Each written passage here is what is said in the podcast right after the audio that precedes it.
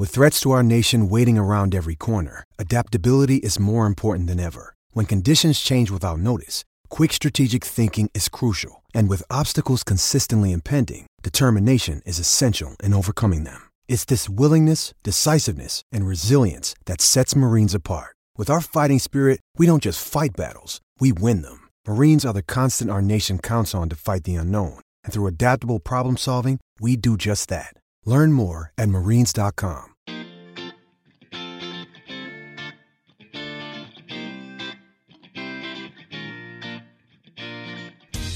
Welcome to episode five of the Canes Country podcast. We are halfway to double digits, which is a phenomenal feeling for us. Uh, this is Brett Finger, and this week uh, we have the two normal hosts, uh, Kyle Morton and Justin Late, but we have our very first guest. You all know him from CanesCountry.com, senior writer Peter Dewar. One, how are you doing? Two, how does it feel to be on this podcast?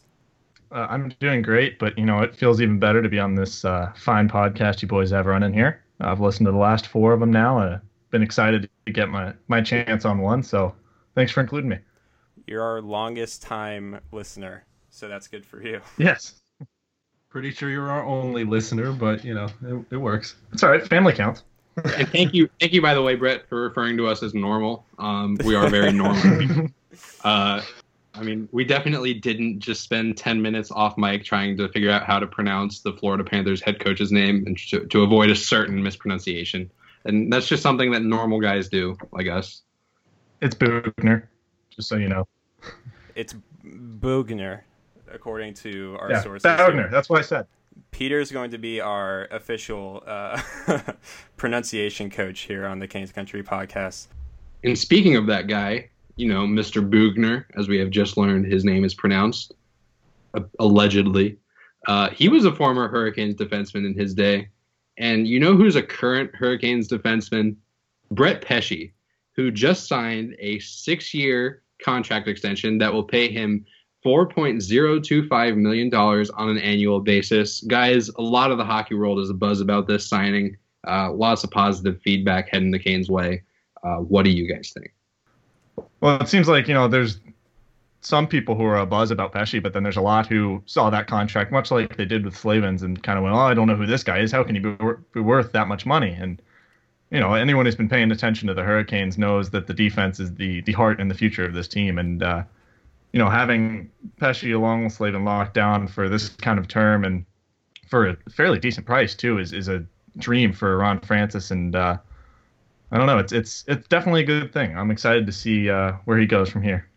Yeah, it's kind of felt like a like a no brainer after the Slavin deal. I think the the the order of who they were going to sign on the blue line was kind of naturally Slavin, Pesce, Hanifin, just based on how much they have to prove and where they are in their their careers. But the the dollar amount here is, I think, better than what anyone could have hoped for. Um, like Peter said, uh, there are a lot of people that are just kind of ignorant to the Hurricanes blue line, whether that's you know willingly or not by choice. Um, but yeah, the the terms great, the players great, the money's great. I said the same thing about the Slavin deal, and it's just it seems like a perfect deal for all sides, and it's uh, kind of you know they're two two thirds of the way through their their blue line um, in terms of signing them before they uh, they hit RFA status. Uh, so Hanifin's the last one, so he might take a little bit longer than than the other two, but both of these deals so far were great, and again, there's no brainers. Yeah, this contract came in a, a little bit higher than I originally anticipated. I said he was going to come in at 3.5, but four is not a a term that you know you kind of step back and like whoa. Um, but I think that having locked up Slavin and Pesce, that was a huge part of this offseason and really like set them for a long time. Yeah.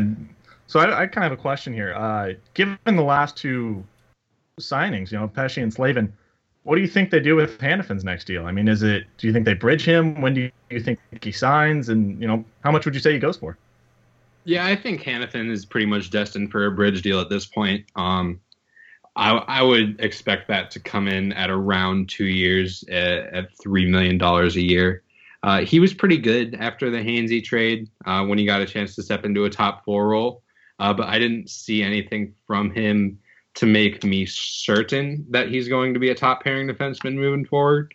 Uh, obviously, his upside to do that is there, uh, but I think he still has something left to prove. And who knows, maybe he has a huge breakout year this year, and then you know this whole conversation changes, and maybe then you you he's the type of guy that Francis wants to lock up, just as he's done with Slavin and Pesce this year. But as of now, barring a huge breakout for Hanifin, I think he's headed for a bridge deal. Yeah, and and the Hanifin future deal is uh, an interesting conundrum. Uh, you know, they signed Slavin wisely this year before he had the potential for a, a true breakout year, even though he has been very good. Uh, he and Pesce both for the past season, and uh, even their rookie years were, were very good. But given where their trajectory has them headed, uh, you know, it makes sense to sign them early. Whereas Hanifin, you know, he's his ceiling is still very high, but he's he's still got some work to do to, to get up there. So I think it makes sense more to wait on him than it would uh, on these two. So it's good that they got them locked down early. I think a recent example of a Canes player who's coming off of an ELC onto a bridge deal that kind of makes sense as a comparison to Hanifin's Lindholm. You know, these are both number five picks that maybe were a little bit rushed to the NHL and maybe didn't blossom into the player that they expected immediately. Uh, Lindholm got a bridge deal. I think you're all right with Hanifin's going to get a bridge deal. I think it's 100% unless he comes out this year and just turns into an all star level defenseman or something close to it.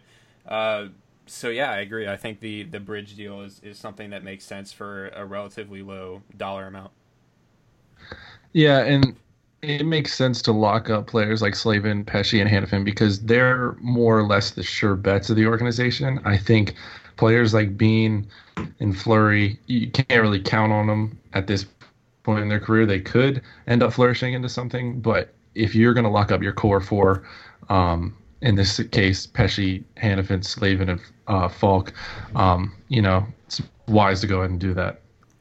And Brett Pesce is a real analytics darling, so to speak. And uh, the Hurricanes added another analyst to their their team. Uh, Eric Tulsky announced via Twitter that uh, Kevin Can, or at DataRink on Twitter and his website DataRink, uh, is joining the Hurricanes as a data analyst. And my question for you, Kyle, is: Can Kevin Can uh, do a good job in this new role for the Hurricanes? Well, well, first of all, I think that I think you just won the award for worst pun in oh. season one of the Canes Country podcast. I mean, I don't know how many episodes we're gonna have in a season, but that's gonna be At be least five. That's gonna be tough to top. Um, but yeah, I actually don't know a whole lot about Mr. Can, but uh, from everything I read on Twitter, uh, seemed to a lot of people seem to say that he does a better job with uh, getting data visualization done than anyone else uh, in the hockey blogosphere, so to speak. Uh, and that's exciting because that's that's a really important thing to be able to do. Like, it's one thing to be able to have data and have meaningful data and have good data that you can take to a front office and say, "Hey, this is this is who we think is good, or this is what we can do to optimize our lineup, or whatever." But when you have someone working for you that can visualize that in ways that are easy to grasp and understand, uh, you know, for the people in the front office who may not be con- as conversant in the language of data and analytics, that's that's definitely a good thing, and it's going to make the communication bridge a lot easier to cross for both parties, I think, and that's only a good thing. If his animated graphs, uh, the ping pong stuff, uh, if that makes its way onto a PNC Arena jumbotron, I don't think many people will be upset with that.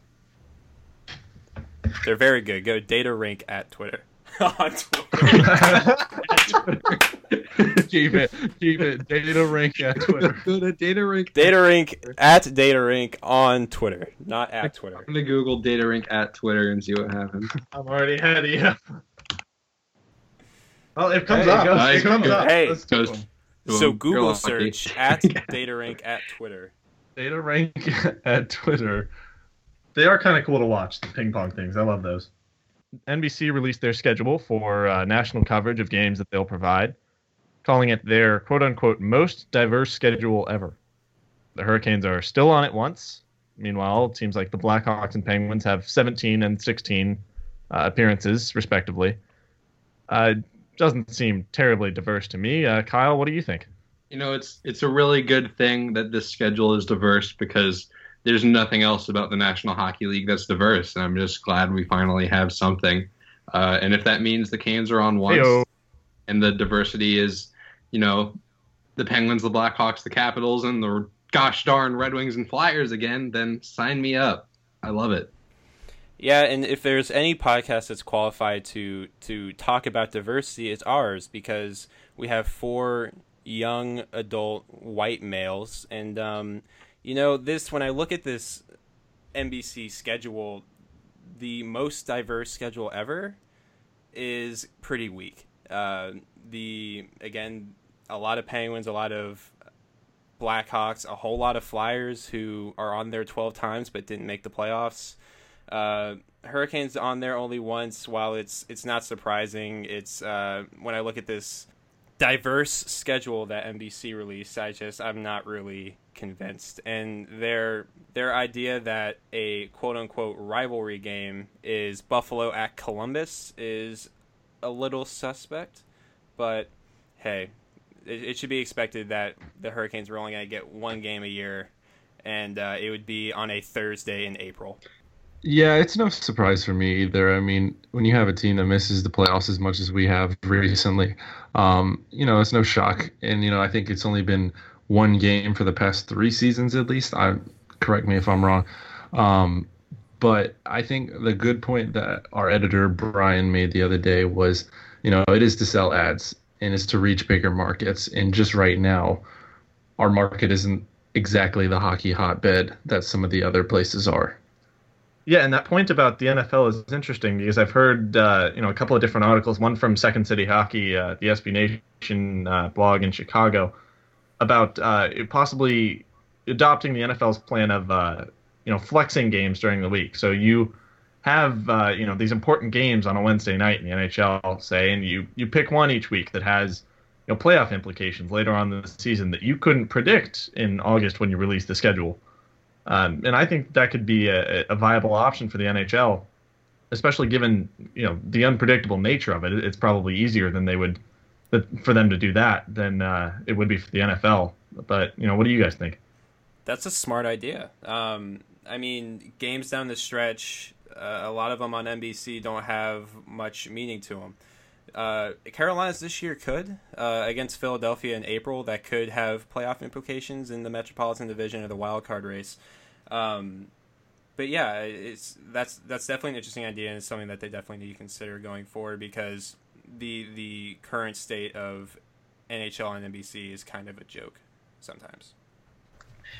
And we have another update in the long uh, ongoing rumors of the Carolina Hurricanes being sold by Peter Karmanos to Chuck Greenberg. Uh, Chip Alexander tweeted out yesterday, which is to Tuesday, August 1st, um, saying that the Hurricanes have not been sold yet and there is a term sheet in place but no purchase agreement. He also said that 11 or 12 groups have expressed interest in buying the team. Um, he says that he's allowing Chuck Greenberg to have time to put together his group of people who are going to purchase the team. Um, he said once uh, once Greenberg has done that, they'll examine his offer to see if it quote cuts the mustard and uh, he said the sales price may shake out to between 450 million and 500 million, but he says he might still hold out a little bit longer if uh, if he feels like the value of the team is going to go up. He says that the price may even go up to 550 million or 600 million dollars, depending on the success of the Hurricanes this season. Peter, what what what's your take on the new rumblings about this topic? Well, uh, you know, when it was first reported. Uh was that like two or three weeks ago by uh, Jeff Gravley at uh, WRAL. You know, I was kind of excited about it. I, I, was excited to see what you know new owner could have, and and I figured it would be a process, given that's that's how sales of these natures kind of always tend to shake out. But but the uh, the new facts about Karmanos actually being in the process of selling the team, it's it's encouraging while also being a bit confusing. Um, the point about raising the price to uh, 550 or 600 million dollars it kind of confuses me given the value of this team was supposedly like what 250 million dollars and he was he was offered somewhere around 500 million granted that's just an agreement. Nothing has been signed. That's just a, a, a verbal agreement, and uh, you know Greenberg still obviously has to work up the investors and, and the money to do this. But uh, you know, hearing the, those kind of words from Karmanos, it kind of begs the question of uh, how close the sale really is to being done. If if he's threatening to, to raise the price, uh, you know, if it if it doesn't get done in the next few weeks, you kind of wonder, uh, you know, how how committed is Greenberg? Does he actually have the means to do this? And well, uh, you know, it, it, it's ideal to have a, an owner that puts the, the fans first as he does. Um, you know, he's, he's he's been proven to do that. There there are numerous articles about it, but you, you kind of want to you, you want to see him get to that point first. And if if he's the only one who believes in this project, then uh, you know it, it's it's a little disheartening to see that it's not going along as uh, promisingly as it once looked. Yeah, for me, it sounds like Karmanos is going to play hardball with with Greenberg. You know, it seems like that price would only raise up if it's not on his timetable. I know he said something about coming back next. Like if if I have to go back, the price is going up, which is, I mean, I just don't think that's a way to negotiate. Um, but yeah, the the price is definitely a, like pretty impressive. You know, you would have to wonder if the Everblades are any way involved in this deal or if it's just for the Canes. Um, but yeah, the the price is pretty steep. I also find it uh, a bit interesting about the 11 or 12 groups that have expressed interest in buying the team. Uh, that's the information we didn't have before this, and I kind of want to know a bit more about who those groups are. I mean, where are they located? Are they Raleigh groups? Are they North Carolina groups? Are they, God forbid, Quebec groups? I mean, uh, you know, I, I, I want to know more about that. What do you think, Kyle? Yeah, we have we have 11 to 12 groups interested in buying the Hurricanes, and we have 5,000 listeners at this podcast. yeah, no, I think I think it's mostly posturing. Um, he did say that any sale would leave the team in Raleigh, so I'm sure I'm sure groups from Quebec have reached out. I'm sure there's a couple people from Raleigh that have reached out, but I wouldn't be surprised uh, at all if that's just something he's just kind of making up out of thin air as a as a negotiating ploy. But you never know. But as we said, this is going to be a continuous process. Um, so stay with us on canescountry.com, and this podcast will continue to keep you updated. Um, but we are actually going to get back into our season previews. Last week we touched on the Detroit Red Wings and the Columbus Blue Jackets. Today we got Florida and Montreal. Up first is Florida, who really didn't do much. What do you think, Kyle? You're right that they didn't actively do too much, but they sure let a lot happen to them, or they caused they were the cause of a lot of things that happened to them. Uh, they bought out Jussi Jokinen. Uh, they, for some reason, didn't find a way to make a trade to protect Jonathan Marchessault in the expansion draft. And then on top of losing him, they traded Reilly Smith to Vegas, uh, and all they got back for basically all they got back for the, those two players was a fourth round pick. I like the move uh, to bring in Evgeny Dadonov. Obviously, he's been having quite a few good years over in the KHL. Uh, the Canes did have the rights to him at one point, but uh, the answer to the often asked question uh, as to whether or not they still did entering this offseason was obviously no. Uh, and they one thing that confused me is they kind of they kind of uh, redid the whole musical chairs thing that they're doing with their general manager slot and uh, Dale Tallon is back in there now. Uh, what do you guys think of that? Well, honestly, after the ugly situation that happened with former Panthers head coach Gerard Gallant and uh, in Raleigh over the winter, uh, after he got fired on the road in the middle of a road trip, uh, right after the game, uh, and Tom Rowe kind of took the overlord position of head coach and GM after that uh, it's it's not surprising to see that Tom Rowe is kind of being pushed back a little bit, and uh, his position is being given to a guy like Dale Tallon, who of course is more experienced than Tom Rowe in that regard. And you know, I think after you know Florida not making the playoffs this year and the the situation to go on, it, it didn't really strike me as a surprise to see Rowe not no longer be in the position of GM. Um, outside of that, though, the the player situation, losing Marchessault and Smith to Vegas is huge, and they only get a fourth round pick back. I'm really curious as to what the thought process there was for for Florida. Um, in total, they lost four of their top seven point producers last year. They lost Marchessault. They're not bringing back Jagr. Uh, Reilly Smith got traded to Vegas, and Jussi Jokinen got bought out. Uh, you're hoping that Jonathan Huberdeau can stay healthy throughout the season next year and can contribute at a high level. Of course, Trocheck and Barkov are going to be big pieces for them moving forward. Maybe if Evgeny Dadonov steps in and can help in the top six, uh, KHL stats and NHL stats, you never really know how it's going to translate. Uh, did play for a real good uh, Moscow team in the KHL that won two titles in three years. Um, so yeah, it's, it's, it's an interesting team that uh, I'm not really sure took a step forward this year. It said that I think they might have taken a step back.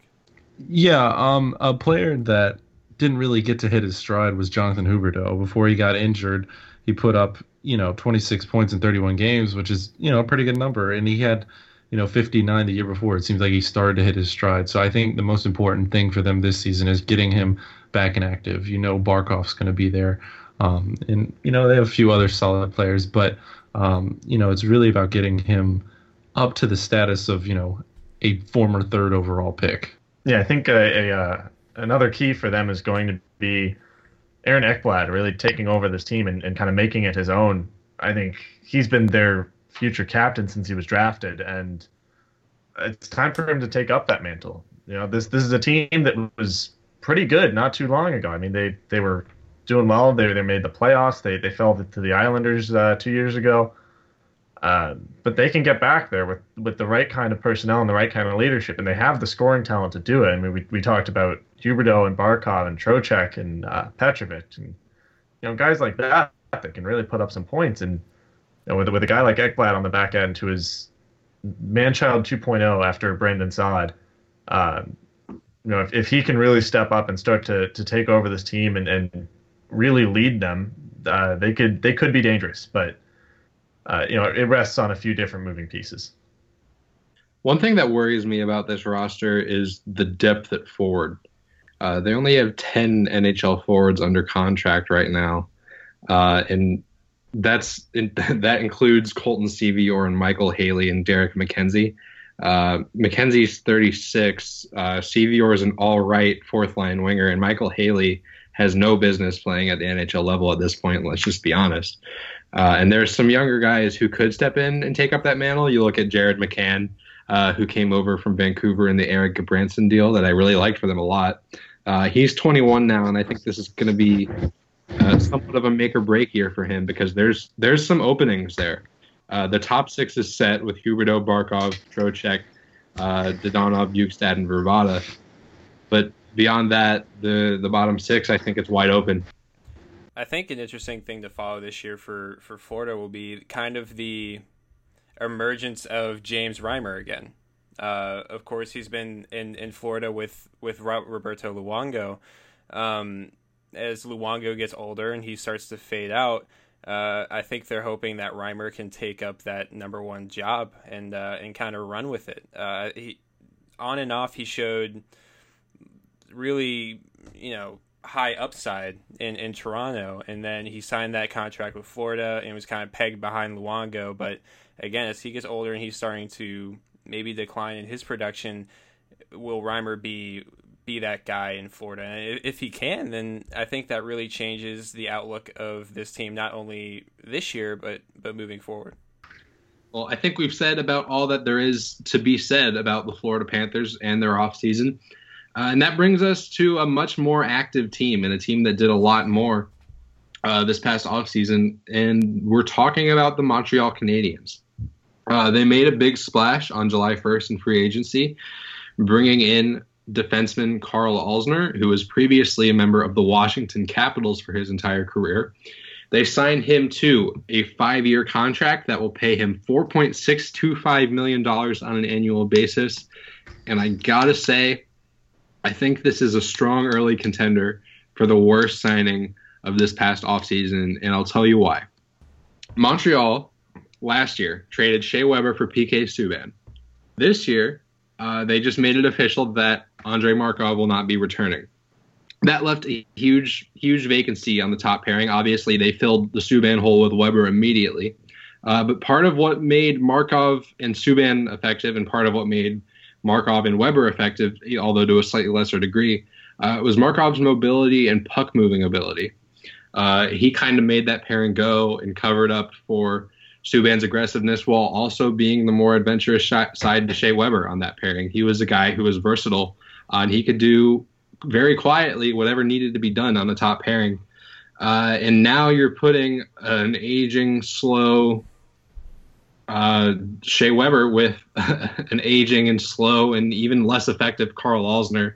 Uh, and I think that top pairing, especially in that division, is going to be in for a lot of trouble this year uh, because there's no other candidates as far as left-handed defensemen go to play with Weber on the top pairing. It's going to be Alzner.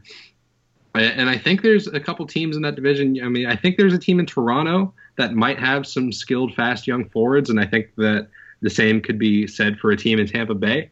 Uh, and they're going to see the Montreal Canadiens a lot. And I think the Auston Matthews, the Nikita Kucherovs, the Jack Eichels of the world are going to be licking their chops every time they get to go over the boards and see that pairing because I don't think they're going to have much trouble skating against those guys. Uh, and I just think Alzner, while he's an all right player, I don't think he's a good fit there. And I think that top pairing has the potential to go very, very poorly, very, very quickly. And the poor, poor man who will be playing behind that top pairing uh, is Carey Price. He's obviously the best goalie in the world, and he can mask some deficiencies in the defense. Uh, but he's going to be making a lot more money soon. Uh, what do you think about that new contract, Peter? Well, I think it's well deserved. First of all, um, I mean, like you said, Carey Price is the best goaltender in the world, and I think if uh, if Montreal is to have any hope at, at a playoff run this year, it it rests on his shoulders as it has for a very long time now. I mean, we saw what it was like when he wasn't playing for them, and uh, you know that that year I think it was 2014 when they lost to the Rangers in the conference finals, and Dustin Tokarski did the best he could, but it was you know it, it was clear that they missed Price. So uh, to have a, a, guy like that be the heart and the backbone of your team, you you're going to pay that man, and you're going to have him around for as long as you can. So eight years, uh, 10.5 million per is right about what I would expect for him. Uh, that makes him definitely one of the higher paid players in the NHL, but it's you wouldn't find anyone who would tell you that's unwarranted. Um, so only time will tell if uh, he can carry his team back to the playoffs. Oh god, that was bad. I had to one up Brett. I'm sorry. Well, Price is locked down uh, for the next eight years. They they still need to, uh, you know, obviously re up that defense a little bit, but down the middle they they look uh, a little bit more sturdy with with Galchenyuk sticking around a little while. Uh, what do you think about that new deal, Justin? Yeah, I think you know it's important to build from down the middle. Uh, but you know, he was a player that he took a little bit of a step back. Only played 61 games, 44 points. Um, but I think you know the most important thing is your centers. I think it's a, pretty much the backbone to any team. You know, there's always needs for centers. you know, not any team in particular that you know we cover, but. Um, but uh, no, I, I, I like that deal. 4.9 million is not something you know you cringe about, especially for a player with his upside, and he, he's still going to continue to grow. Um, so I, I, I think that you know it 4.9 in his production, I think it warrants it. Yeah, for sure, and uh, they're gonna need that that offensive help because, like Kyle kind of mentioned, their defense is getting real thin real fast. You over the past couple years, you're trading out Subban, Beaulieu, and Markov, and bringing in Weber and Alzner, and talk about losing a step in terms of speed with each of those players, and you know it's a weaker defense than than than it was. Uh, Markov now coming back, I think, is going to be a huge loss for them. Um, Alzner will come in and, and play in a big role, but he doesn't bring what Markov brings. So, you know, all that's interesting. Uh, losing Radulov to Dallas was was a big hit for them too, and I think that kind of made the Jonathan Drouin deal even more necessary than it was beforehand because this isn't a team that scored a lot of goals last year. It's a team that that really struggled to put the puck in the net, and if you're losing a dynamic winger like like Radulov, then uh, you need to bring in more offensive help, and Drouin will hopefully be that for them. Yeah, and Drouin and Galchenyuk, you would like to see what they could do together. I know that I forget if it was Bergevin or um, whoever said that he won't play center. Um, so it'd be it'd be interesting to see what Galchenyuk and Drouin can do together because they're both extremely fast and evasive. Um, so I think they would complement each other well. All right, so we've talked about their off seasons, and this is the portion of the show every week where we make a prediction. Each of us will make a prediction on whether these two teams will make the playoffs or not. Peter, our lovely first guest on the podcast, are the Montreal Canadiens and Florida Panthers playoff teams, yay or nay, and why? Uh, I'm going to say no for both. Um, and it pains me a little bit to do that because, you know, karma and everything. So I feel like if I say no to them, then the, the Hurricanes are kind of doomed. But I think the Panthers lack uh, the forward depth to do it, and their goaltending is is shaky. Uh, Luongo is not the player he once was, and I'm not sure what kind of player Reimer can be if he's ready to really step into that role. And as for Montreal, uh, that defense scares me, and they're in a very fast division, and those are not fast defensemen. So I can see them uh, giving up a lot of goals, despite having Carey Price back there. He can do a lot, but he can't do it all. I'm going to agree with Peter uh, as far as the Florida Panthers go. Uh, I mentioned the concern I have with their forward depth, and I just don't see that as something they can overcome. Uh, I don't think their defense is good enough to propel them to the playoffs. And as Peter mentioned, uh, Luongo's decline, uh, along with the uncertainty of Reimer as a full time starter, makes me uneasy to see uh, a path to the playoffs for them. Uh, and I, look, I will say, I know, I know, I made Montreal's defense sound like the worst thing to ever happen to hockey, but I do still think they'll make the playoffs because they have Carey Price. Uh, I think they're going to grab that third spot in the Atlantic. Uh, you look at the teams they're going to be competing with for that spot. Uh, I don't see them as being worse than Ottawa or Boston or Buffalo. Uh, and I think you know I think the tiebreaker there goes to the best goalie in the world.